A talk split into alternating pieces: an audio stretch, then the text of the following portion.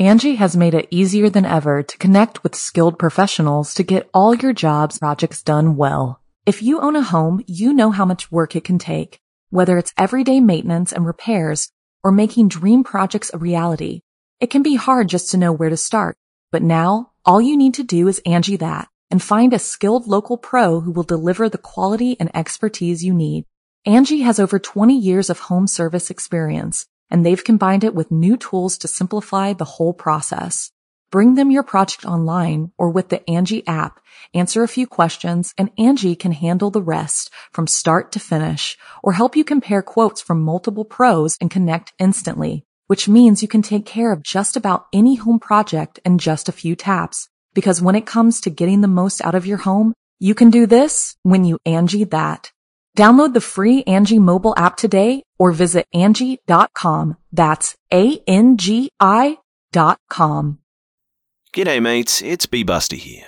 So before the episode begins, I would just like to say a huge thank you to Castbox for helping me make the Castbox original Be Scared, which is produced along with Studio 71. Now, Castbox is the fastest growing, highest rated podcast app on both iOS and Android, and you can find all of your favorite podcasts there. Personally, I think Castbox is the best podcasting platform out there, and I hope you guys check it out because I think you'll be surprised at just how much variety they have and how user friendly their app is. Anyway, guys, thanks for listening, and without further ado, let's begin.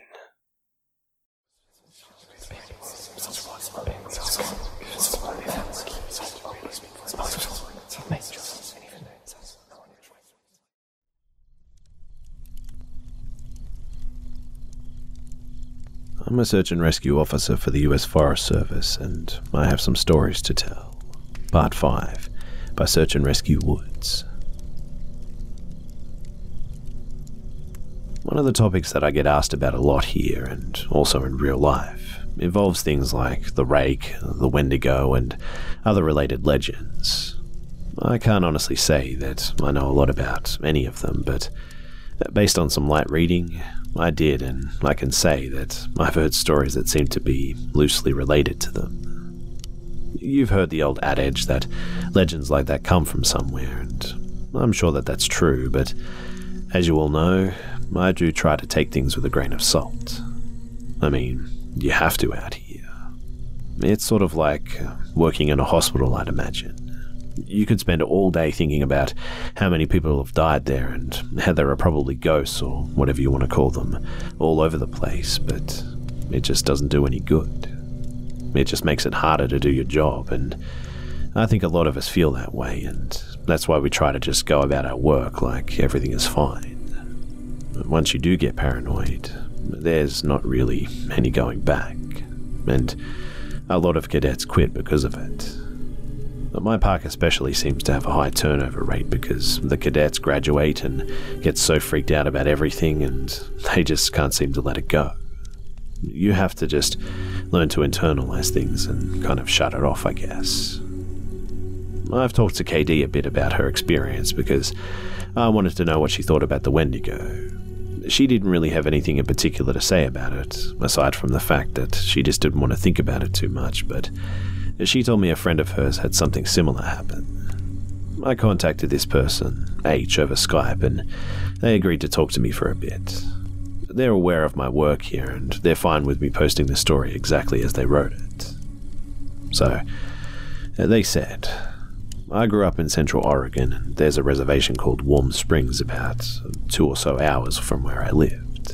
I only mention that because a lot of people in my area have friends there, and a lot of the land in that area belongs to that tribe. When I was a kid, we used to go camping up there. Not on the res, of course, but in that area, and I met a lot of kids who grew up there. I got to know one kid really well too, and his name was Nolan, and we ended up hanging out a lot when our families went in the area. Our folks got to know each other too, so we'd all get in touch and camp out around the same time. We'd camp out for about two weeks, so we were out there for a pretty long time. I asked him if he camped in an RV, and he said, Yeah, my dad had one, so I guess I wasn't really camping, but we'd take our tents and stuff and set them up anyway for camping out most nights. I didn't like sleeping in there because I like to be outside. We talked a bit about camping after this too. So, anyway, sorry.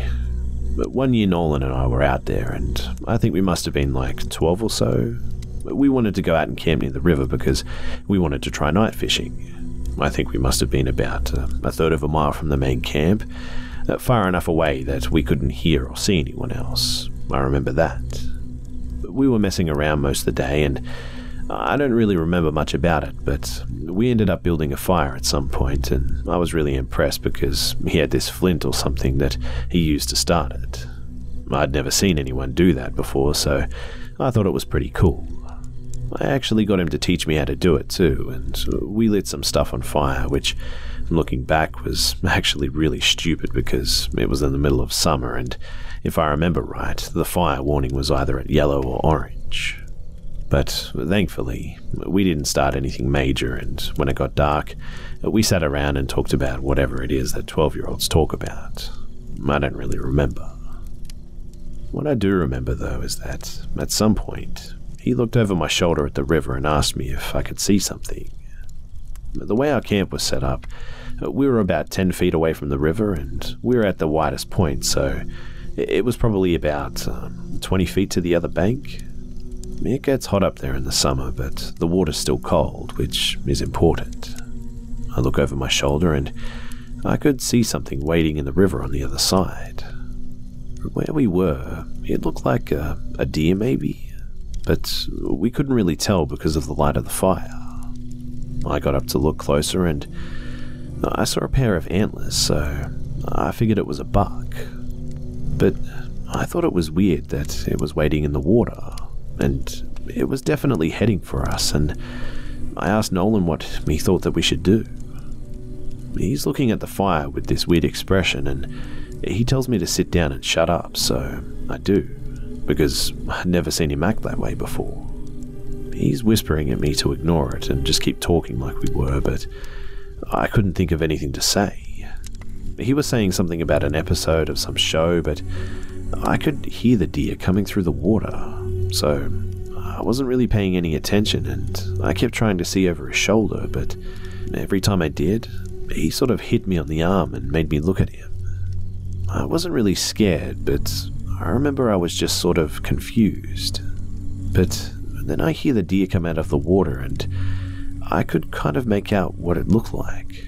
And I realized that it wasn't a deer because whatever it was, it was walking on two legs. I started to get up because I was super freaked out, but Nolan just yanked me back down and talked louder about this television show, and I could tell that he was just as scared as I was, probably even more. He leaned in and poked the fire with a stick, and he whispered that whatever I do, I can't speak to it. I could see it coming closer, and it stood right behind Nolan's back.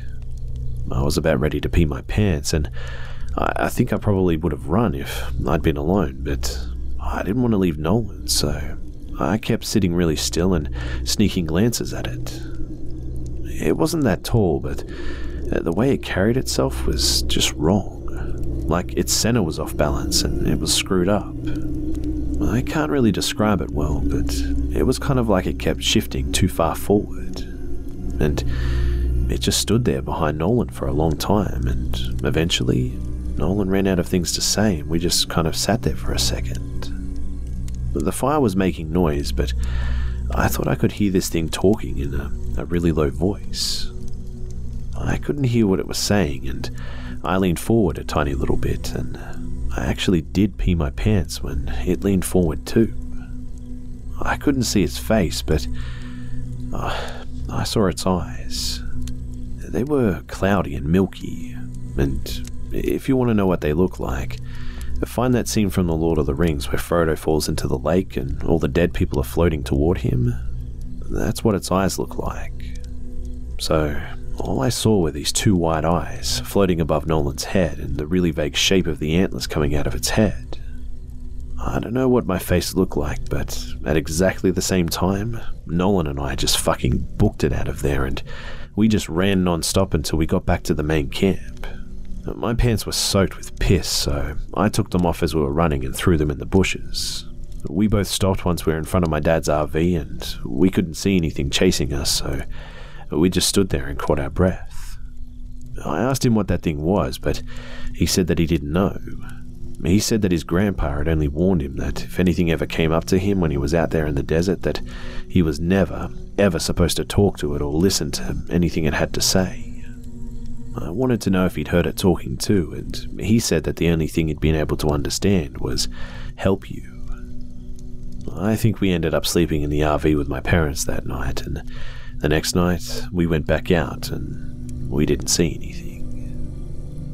That does remind me in a, a lot of ways of the Wendigo legend.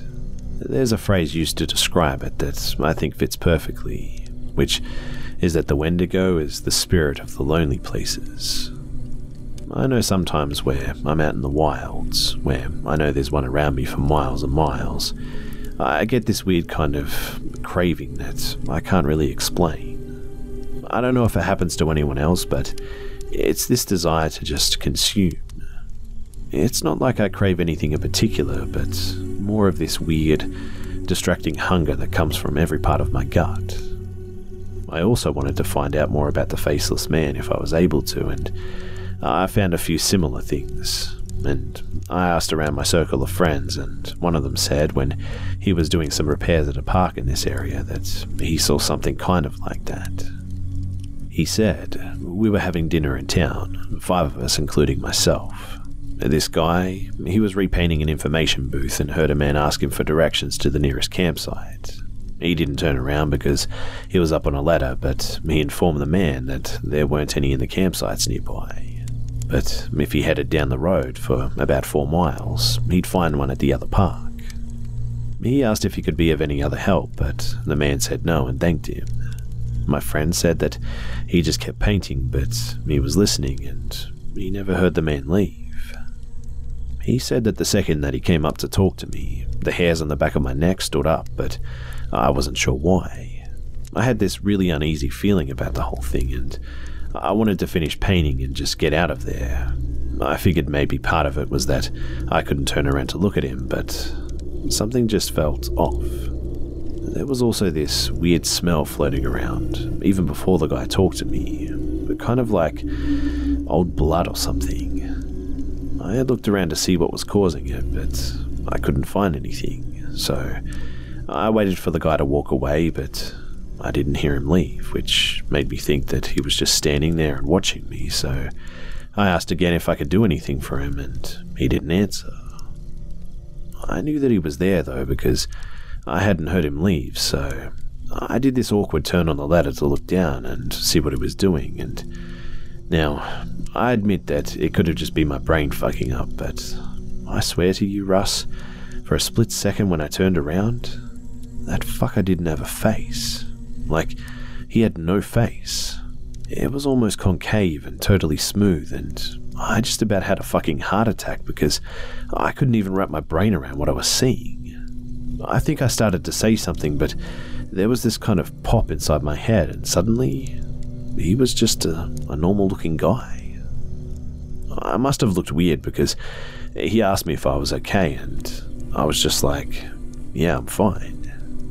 He asks about the campsite again, and I point to where he has to go, and he's like, I'm not from around here.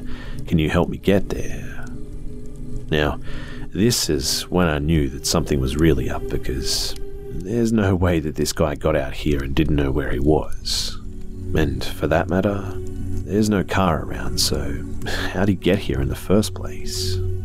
I said I was sorry, but that I couldn't take him anywhere in a company vehicle, and He's like, Please, I really don't know where I am. Can you come with me and help me get there? So now I'm seriously weirded out, and I start wondering if this is some kind of ambush or whatever. I told him that I could call him a taxi to come out and take him where he wants to go and pull out my phone, and he just goes no and, and just walks away really quickly. But he doesn't walk out of the park. He walks back into the fucking trees and I got right in my fucking truck and I start to get the hell out of there. Fuck the paint or whatever job I was doing. I look in my mirror to see where he was, and as I was leaving, he was standing right at the tree line again. I don't know how he got there so fast, but this time, I know that that fucker didn't have a face. He was watching me leave, and right before I turned the corner, he took a big step back into the trees and kind of then just dissolved, I guess.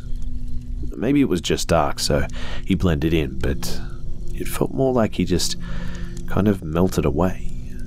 Interestingly, right after this guy finished his story, someone else piped up with another one, but with a slightly different twist. You know, actually, I had something sort of weird like that happen a while back too. I was out doing some trail scouting and I was out in the middle of nowhere figuring out where we were going to have this trail run through, and I hadn't seen anyone else for probably a good two hours, so I wasn't really paying attention to where I was going. I was just looking at the ground for the most part, and then, out of nowhere, I crested this little hill and almost ran into this guy.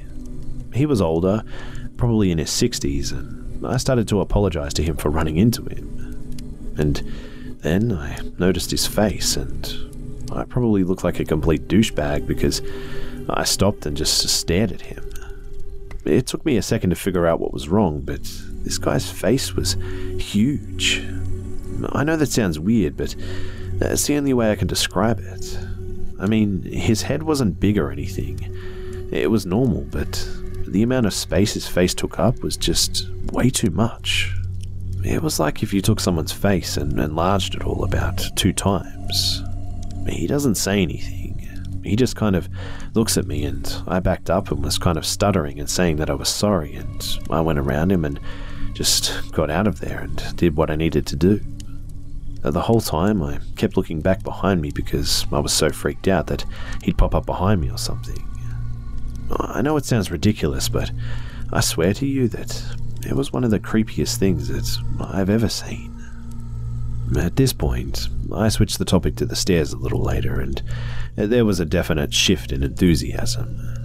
No one spoke at first because there's that real stigma around discussing them, even when we're away from work, but I broke the ice with a story of my own, and the guy who told the story about the faceless man told this one, albeit very quietly. He said, A couple of years ago, I was camping with my girlfriend, and we were about two miles from the road at this site I know. We went to bed that night, but we couldn't sleep because someone interjected a funny comment at this point, and we were dangerously close to going off on another subject, but I got us back on track. Yeah, yeah, real funny, you fucker. Nah, it was because we kept hearing this, uh, this grinding noise. My brother used to grind his teeth in his sleep, and it kind of reminded me of that. My girlfriend was freaking out, but I just kept telling her to ignore it because I've heard it before and you just have to ignore it. It goes away eventually. You guys know what I mean? We all knew what he meant. So eventually, I get her to go to sleep, but I woke up probably two hours later because something just felt off. I rolled over and she wasn't there, and I kind of freaked out because he thought for a second at this point, and then he took a very long drink. Yeah, anyway, I ran out of the tent calling her name, but I didn't have far to go. She was standing at the edge of the camp, just looking at something in the trees, and I could see that she was really pale. The fire was low, but bright enough to see her, and so I ran up to see what was going on, and she was dead asleep, but her eyes were wide open. She had this real spaced out look, you know? So I put my arm around her to lead her back, but she wouldn't move. She just said really quietly something like, I have to go now, Eddie. I have to go. It's here. I was like, You're just sleepwalking, come back to bed, but she wouldn't budge. She just kept standing there and saying that she had to go, and I looked where she was looking, and there was this fucking staircase right there about 15 yards away. A grey one, concrete, and she started to walk toward it, but I yanked her back and that woke her up. She looked at me like I was fucking out of my mind and she asked what the hell she was doing out of the tent. I didn't tell her anything and I just told her that she was sleepwalking. The grinding was gone at this point, so she just went back to the tent with me and we fell asleep again. And I, I don't know. I don't like thinking about it, you know? But We all knew. Hey, you guys remember that kid with the. I can't remember what it was. It was uh, some kind of brain fuck up. Uh, not Downs, but something like it. Someone else brought it up. Well, I got to read the report that he gave when he found him a week after he went missing, and it was uh, fucked up beyond belief. I mean, you have to take it with a grain of salt because who knows what kind of kid actually thinks it's real, but some of this stuff, I don't think he could have made up. Like what? Well, first of all, he talked about the stairs. He said he'd been watching his dad build a fire and the stairs just came up to him, and he had to go up them or something bad would happen. But the cops couldn't really understand what he was talking about after that because Uh, the cops couldn't really understand what he was talking about after that because he just kept saying, like the campfire over and over. And he kept mentioning sounds, but he couldn't say what sounds, just that it was loud and he covered his ears so he couldn't hear them. But the thing that I remember most is that they asked him where exactly he had gone, and he just said that he was right there. And he just kept pointing at himself, and and they said that they thought that he meant that he thought that he just never left. He said that he wasn't scared because the stairs were there, and he said that they talked to him, but not like people talk. Like I said, it was really uh, convoluted and hard to understand, and I have a feeling the cops just didn't take most of it down. But they ended up just saying that the kid had some kind of amnesia or something, and that they didn't think foul play was involved. It doesn't really explain why he came back a week later perfectly fine without a speck of dirt on him and well fed, but hey, what the cops say goes, I guess. There's still a lot of questions that I want to answer, and I'll continue to ask around and find out whatever I can. The next update should be soon, and thanks for being so patient, guys. G'day, mates. So, I just wanted to take a quick break before the second half of the story to thank all of you guys for listening to Be Scared. If you're a new listener, welcome to The Hive. And if you're a long-time fan, thanks for checking out the podcast. If you could please take a moment to do me a favor to rate and review the show, that would be a huge help. And if you have any stories that you would like to submit for future episodes, you can send them to my email at bish.buster at gmail.com. That's bish dot at gmail.com. Thanks again for tuning in, and without further ado, here's the rest of the story. So, uh, guys, this is uh, this is going to have to be my final update for now. But things have uh, they've deteriorated here to a degree that I didn't foresee. I didn't know how much writing about the things that are happening out here would affect every single part of my life, and maybe that was stupid of me. Maybe I should have considered it more seriously, but honestly, I just thought I was writing about things that a few people would want to hear. I didn't think it would get this much attention. People are asking me about the stairs now. It doesn't happen every day, but when it does happen, I never really know what to say. And my bosses know that someone is talking about them now too. And I'm sure if they know, the higher ups know too. And I can tell that they aren't happy about it. I've been formally told that I'm not to speak a word about them to anyone anymore, which is part of the reason that this has to be my final update. I just can't risk my job for this. As much as it's been wonderful to get a lot of these things off my mind, I still do love my work and I need to be out here. If anything, my being aware of what's really going on is enough reason to stick it out. I may not be able to tell people that they're out there, but if I do see them, I can direct traffic away to somewhere safer, I guess. But because of the amount of attention the stories have gotten, I've heard a lot of stories being swapped back and forth too. I've heard so many now that I can't even remember most of them. And the ones that I do remember are the ones that I wish I could forget. But one story that's made the rounds up here was about a young woman who disappeared upstate. Initially, everyone assumed that she was a runaway. she didn't come from a great home life, and so it really wasn't any kind of surprise that she'd choose to just cut up and run. But people started coming forward saying that they'd seen her around the park shortly before she vanished. So some of the rangers in the area were sent out to make sure that she hadn't hung herself or something on any of the back trails. It took them a while, but they did find her. Well, not all of her, just half her tongue and a quarter of the lower jaw. Very clean cuts from what I heard, and they just never found the rest of her. There are so many stories about children, too. So many of them going missing and turning up in caves, wedged in between impossibly tight spaces. So many of them found on mountain peaks or at the bottom of sheer gullies, missing shoes, missing socks, or found with both in perfect condition despite them being miles and miles away from where they vanished. There's also so many stories about black eyed people wandering around in the woods and calling out in the night, mimicking the sound of running water or a bobcat screaming. One man in particular goes to every news station that he thinks will listen to him and tells them the same story. He was deer hunting and he had camped out in a remote area and woke up because something was scraping against his tent.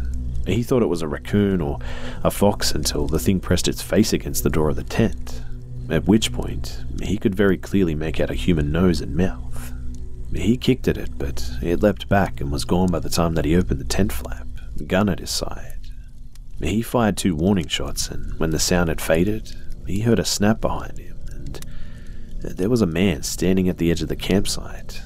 And this man was not wearing any clothing, but he also didn't possess any kind of human flesh. As this hunter described it, the man was made out of some kind of amalgamation of raw meat and hair, as if someone had scooped up roadkill and molded it into the vague shape of a man. The face was lumpy and only a rough approximation of a human face. The thing opened its lopsided mouth, and from it came the sound of the gun the hunter had fired. It did this twice before mimicking the sound of the tent zipper and then just fled into the night. A young couple, out for a hike in the rocky areas of my park, reported to me yesterday that they'd seen something strange out on a peak that I'm very familiar with. They were taking turns looking through a pair of binoculars when the man noticed a hiker climbing up a very steep part of the cliff face. He watched the man scale the slope, and it didn't occur to him until the incident was over that this person had no climbing gear. When the climber reached the top of the peak, which was about five miles away, he turned and faced the young man. He said that whoever or whatever this person was was looking right at. The climber waved in a, an exaggerated manner before just snapping in half at the waist, sideways, and then leaping off the peak. The young man didn't see where the climber landed, too. I sent them on their way with assurances that I'd check it out. I lied. I won't be turning in that report because there are ten others exactly like it. The climber is well known in that area, and I just don't question it anymore. There are so many things that I will never be able to understand about my job, and it would take me years to relate all the things that I've heard in the last few months. Uh, when I feel like my job isn't in jeopardy, I will come back. It may be in a different format, but I promise that I'll come back. Thank you all for sticking by my side and enjoying the things that I've talked to you about. And if you go out in the woods, I encourage you to be safe. Bring water, food, survival equipment, and let people know where you're going and when you'll be back. But don't go on uncharted paths unless you know exactly what you're doing. And above all, don't touch them, don't look at them, and whatever you do, don't go up them.